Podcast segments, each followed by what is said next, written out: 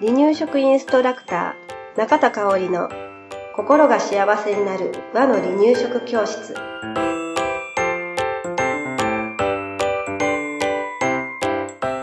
第137回です。番組アシスタントの山本智子です。よろしくお願いします。はいよろしくお願いします、えー前回136回うん。と今回137回でね、えー母乳とミルクのよくある質問についてお話をしていきます、はい。前回がミルクだったので、今回母乳の質問にお答えしていきます、うんうん。うん。まあ、あの、とは言っても私、うん。母乳育児をあまりしてないので、うんうんうん。今後で来てたのうん。で、えーこれは母乳育児をしてたともこさんにいっぱい喋ってもらわなきゃいけないかなと。思い思いつつね、うん私はまあ一般的なところをうんお話ししていきたいと思います。はい。はい。では一つ目なんですが、えー仕事を始めてね、うん母乳の出が悪くなっているんですが、うん続けた方がいいんでしょうか、うんっていう質問です。はい。はい。えー、まあこれに関しては、うんお母さんの気持ちなのかな、そうやね。うん。うんと思います。うん。うん。あの母乳を少しでもね、うん。長いこと、えー続けたいわって思われるんであれば、うん。そうしてください、うん。私もね出ないなりにうん一日何回かはうん一緒にいる時は吸わせてあげたい、うんでまあ吸ってから次うん。ミルクにしてたんだけれど、はい。なんか子供たちがもう出ないからいいやみたいな感じで 向こうからうんうん最終的には56ヶ月の時にね、うん。えー断られました。もかわいいね。う もう断られたペッペッみたいな、うん特に下なんかうん早かったね、ペッ、ううんそれよりもっと出るものがあるだろうっていうね。ミルクミルク注文があるだろうっていう感じでね、うん。そう。あの私はあの娘には振られてしまいました。うん。だからあのまあまあそれはお母さんと赤ちゃんの気持ちで、うん。えーねうん。ここに吸わせてあげてもいいし、はい。ちょっとお母さんミルクの方が、うん。あのいいわっていう場合は、ミルクにしたらいいかなと思います。はい。まああの母乳はよりなんだろう理想論で言うと、うん。赤ちゃんがお母さんの肌に触れてっていうね、すごくいいスキンシップだとは思うのでね、はい。私個人の意見としては、えー赤ちゃんが嫌がらないんであれば、うん。うん。あの1日1回でもいいのでね、はい。あの続けられるといいのかなと思います。まあはい1日1回だともう本当に出なくなっちゃうかもしれないんだけれどね。うんうんうん。はい。はい。では次です。おっぱいを与えるペースがわからない。うんわからなかった私ね、上の子はほんまに、うん。きっちりしなあかんと思ってから、それこそ、あ、つけてた感じ。なんかあーなんかの穴とかつけてて、あでも極端に下はしなかったんやけあどー、え、そのつけてたことに対して、で、あの、疲れたりはしなか多った。分もう頑張ってる自分にやってたかな。あまあそれは、それはそれで OK ね。ね。でも下の子でしなかったってことしなかったらもうそんなは、ことしてられへんわって。そういうことやね。そうそう。だからなんかそんなにこだわらな、結果こだわらなくてよかったかなって今は思う感じ。結果こだわらなくてうも、んすくすくと育ちましたとそいう。んな感じかな。うんで、あ、の、あれよね、離乳食に行き、幼児食に行きっていうふうに、あの、トントントンと進んでいけたよね。うんうん腰がある時にあげてた感じかな。うん。だそうですいいんかな？うん どうなんだろう。なんか、よく言われてるのがね、うん特に2ヶ月ぐらいまでは1日8回以上を目安に与えてほしいということなんですね。うんで、あのー赤に特に2ヶ月頃まではね、うん。赤ちゃんがぐっすり寝てしまってる時も、うん。起こして飲ませてあげましょうって言っている先生もんです。まあ、ぐっすりってすごい長時間という意味ですよ。うんまだね、うん。5時間や、そうそうそう。で、空いて、空いてるのに寝てる場合は、あの、起こし、あの、うんうん、だけ起こしてね、ね。飲ませてあげましょうっていうことらしいです。ううんん。あのーなのでね、うん。えーまあ、一日の回数がうん。多いことは、そこまで気にしなくても大丈夫。でもまあ、あのーね、大変よね。うん。大変は大変やとう思うんだよね、ん。抱き起こすっていそううのはやね。うん。見てて欲しくなる。欲しくなる時もあるよね。うん。うん。うん。はい。では次。片方のおっぱいで寝てしまったらどうしたらいいですか？あーへうん。でもミルクの時も言ったんだけれど、うん。寝てしまったら無理しえ。て、寝かしてあげたらいい寝かして寝すぎた時は起こしましょうだけれど、うん。寝てしまった時はね、うん。起こさず寝ることを優先してあげて、で次のおっぱいの時にうん。飲んでない方から飲ませてあげるっていうのが大事みたいですはね。い。うん。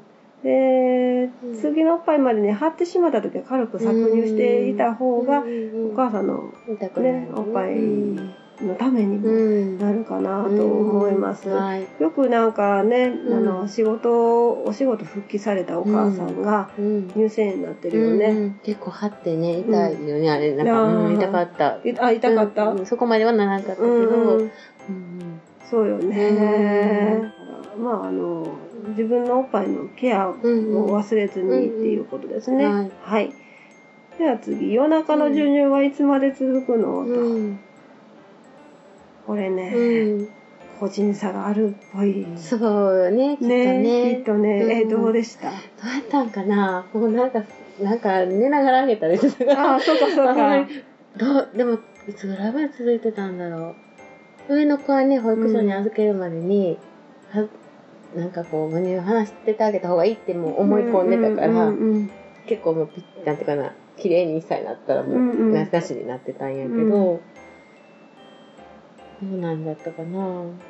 でもそう苦痛じゃなかったんやろうねきっと。あ。覚えてない。あそあそっか夜中に対してね。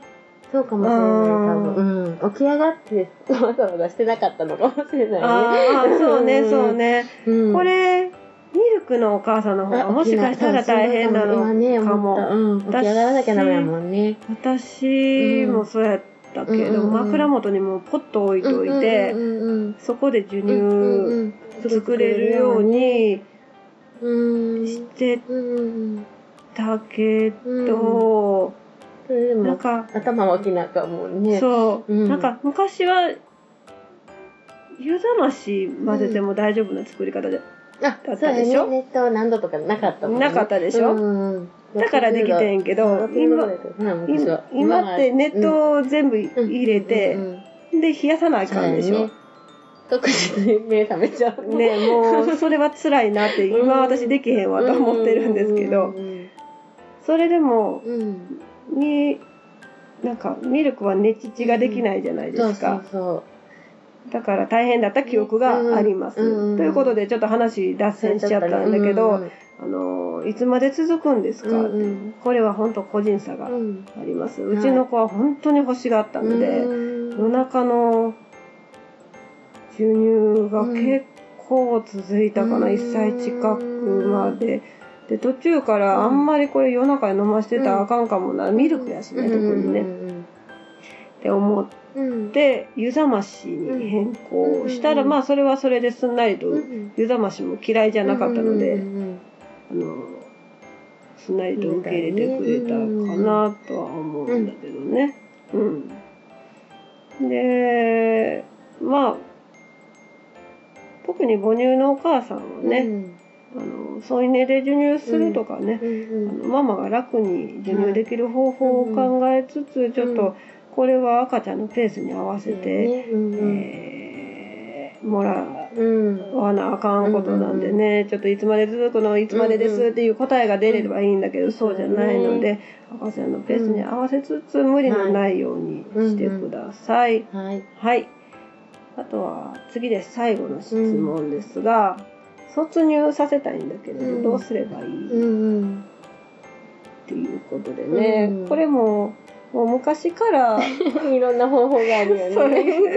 よくねあの聞くうん。聞くよね、うんからし塗ったりとね、かねあのミッキーさんになってる人もいて、ミッキーさん？うおっぱいにミッキーさん書書いて、もう今日からママのおっぱいはミッキーさんになったよってやってる人もいた。あそれは優しい。鬼の上顔描くそう、とかあるそれは聞いたことあるね。うん、でもなんかそう、うん。もう、もうだから違うよみたいな感じで、うん、そんなんも聞いたことがあるし。なるほど、うなんかうちうちの姉ちゃんはからしを塗ったっ言ってたかなっていうのも衝撃衝撃よね。彼氏なんて食べたことないなんのに。てひどい。離乳食もまだまだまだままならない時に。とかううちのうん父うのん弟だからもう,、もう60年も70年も前の話ですよ、私のおばあちゃんがしてたことは、もう怖い顔をうん 書いおっぱいにて。書いて「うん。ウィー!」言って驚かせてっていうね。そんな刺激的なやめ方もあるけどミッキーは素敵ね。ミッキーね、素敵やね。そそれぐらい素敵うなん。方法があるといいかもしれないね。うちなんかね、お兄ちゃんの時は、もう寝る前に飲んで寝るっていうのをやめて、おっぱいあげた後、一回終わって、で、絵本読んで寝るっていう、寝る習慣を変えうんたら、なんかスムーズにおっぱいで寝るがなくなったらおっぱいを卒業してったか、あれが良かったのかわからないんやけど、意識を違う方に向けるってことだよね。寝る時が欲しがる時が多かったからわかんない、寝たい時にね。ね。でもみんなそうよね。うん大体そうよね。うんあの後半の方のおっぱいっていうのはね、ね甘えたい時、お腹が空いたからというわけじゃないもんね。うん。うんまあそういうふうにあの、うんうんまあ刺激的な方法もあり、優しい方法もありということでね。ちょっとあのお母さんに選択してもらおうかな。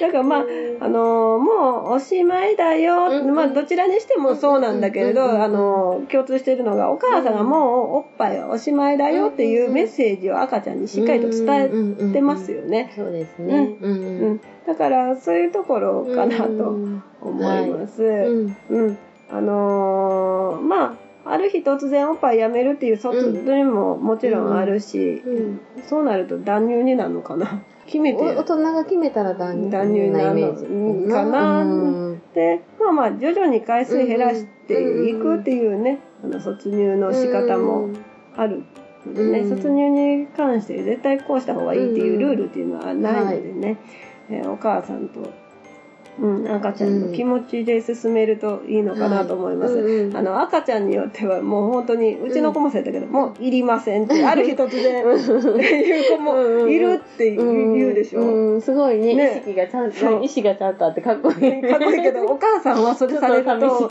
めっちゃ寂しかったって聞くからうん。ね。うん。だよね。ね。それある日突然いりません言われたらちょっと。うん。心づもりがないもんね。えーみたいな。ど今から出てくるのどうしたらいいのって。うんうんなるよね。うん。まああのまあまあ本当に赤ちゃんの様子見ながらね、ううん。ん。お家のルールでしていってもらったらいいかなと思います。うん。うん、あの母乳の悩みっていうのはうん。母乳ミルクの悩みいろいろあると思うんですけれど、あのー本当子供が成人するまでの20年間ってね、子育ての中ではね、うん。あのー授乳の期間って本当に特別なギュッとした時間なのかなと思うんですよね。だから、あのー子供とここまで肌を合わせて、直に合わせてね、うんうんえー接することってないと思うので、うん。この時期の瞬間の幸せを感じてほしいなと思います。はい。私たちもすることが、ねないからね。てきてるからね今すごい思い出すだけで愛しいよね。そうそうね、あのーうんそうね、これ下の子今4年生やけれど、もうせんくなるでしょう、時期にね。あそうよね。女の子やしさ、うんうんうん。お互い、ね。精神的に、うんうん。ちょっとね。兄ちゃんたちよりうは、んうん。あの早そうね。早そうなんで離れていくのが。そうそう離れていくのが早そうなんでね。だからね、羨ましいなと思いながら話してます。はい。はい。それでは、はい。今日もありがとうございました。はい、ありがとうございました。離乳食インストラクター協会では人生80年の食事の土台作りをお伝えするお手軽な和の離乳食パクパクセミナーとじっくり学ぶ離乳食インストラクター協会2級1級講座を全国で開催しています。また、2018年11月からは離乳食の専門講師を育てる離乳食インストラクター養成講座を行っています。詳しくは離乳食インストラクター協会ホームページをご覧くださいね。